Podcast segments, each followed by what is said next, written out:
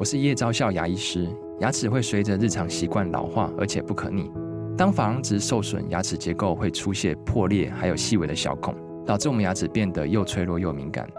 这边我真心推荐贝欧尼修复牙膏，内含 BioHAP 成分，搭配正确的刷牙习惯，经科学实证，可在两周有效让牙齿再矿化，修复受损珐琅质的细微小孔。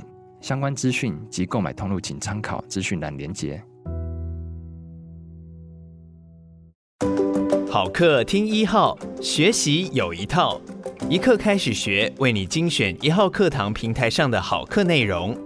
现在就订阅远见天下文化 Podcast 一号课堂，第一时间收听到我们优质的节目。接下来请听邱强的零错误。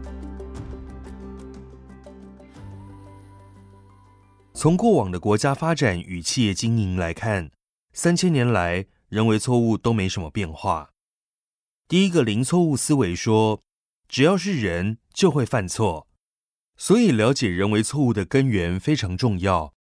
在第一代零错误方法中，我们根据工作需要耗费的注意力程度与熟悉程度，将人为错误分成三类，包括知识型错误。规则型错误与技术型错误，请打开文稿对照图二之二。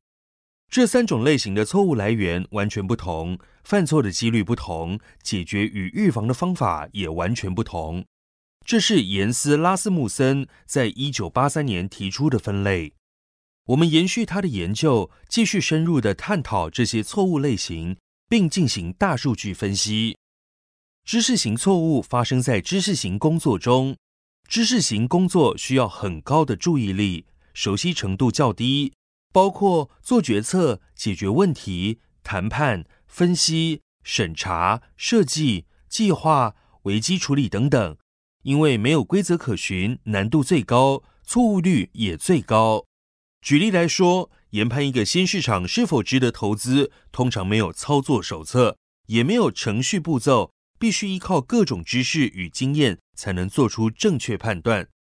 规则型错误则出现在规则型工作中，需要中等的注意力与熟悉程度。这类工作通常都有固定的执行准则与流程，像是设定好标准作业流程，因此出错的几率也比知识型错误还低。将规则性的工作重复一千遍，就可以提升熟悉度，变成技术，就是技术型工作。这类工作需要的专注程度很低，而且通常已经高度熟练，例如开车、打球、锁螺丝、煮饭、洗碗等等。在技术型工作中犯的错就是技术型错误，因为熟悉度非常高，因此犯错率更低。第一章提过，错误有两个形式，一个是该做未做，一个是要做做错。因此，在这两个错误形式的基础上，我们可以将这三类错误进一步区分。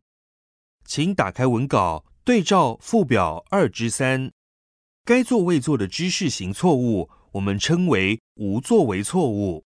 这种错误经常是因为无作为、犹豫不决的态度、懒惰或固步自封，导致错失先机。我们的统计显示，无作为错误的错误几率最高。高达百分之二十，要做做错的知识型错误，则称为失策错误。这是说，虽然已经决定采取行动，但却因为资讯不正确或没有经过测试就贸然行动而导致的错误。错误率较低，但也达百分之十。决策错误、计划错误、谈判错误都是失策错误。规则型错误也分成两类。要做做错的规则型错误称为执行错误，这是按照规定做事，但却做错的错误。这类错误的错误几率大概是百分之一。该做未做的规则型错误则叫做代呼错误，就跟代工一样，规定要做的事情没有做，这样的错误几率是百分之五。另外，在规则型错误里，还可以分成故意违规与无意违规。举例来说，虽然明知闯红灯违规，但还是侥幸闯了过去，就是故意违规。如果是因为接电话而不小心闯了红灯，这就是无意违规。以错误几率来看，故意违规的错误几率较高，是百分之五；无意违规的错误几率大约是百分之一。第六章会更深入介绍。最后是技术型错误，要做做错的技术型错误称为闪误错误，这种错误率很低，约百分之零点一。而该做未做的技术型错误叫做闪失错误，例如开车忘了打方向灯，而不是打错方向灯，这种错误率也很低，只有百分之零点三。为什么人类会犯下这些错误呢？我们的研究发现，基本上不脱下列三类因素：第一，天生因素，包括个性、态度、性别、大脑的多样性与大脑的局限。第二，后天形成的因素包括心态、个性、态度、个人特质、疾病与思考流程的缺失。第三，外部因素与时间、行动、个人与环境相关的因素。这些因素会造成不同类型的错误发生。我们会在后面的章节详细说明。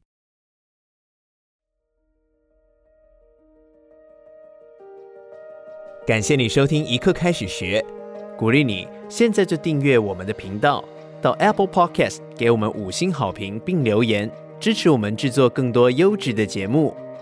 远见天下文化 Podcast 一号课堂。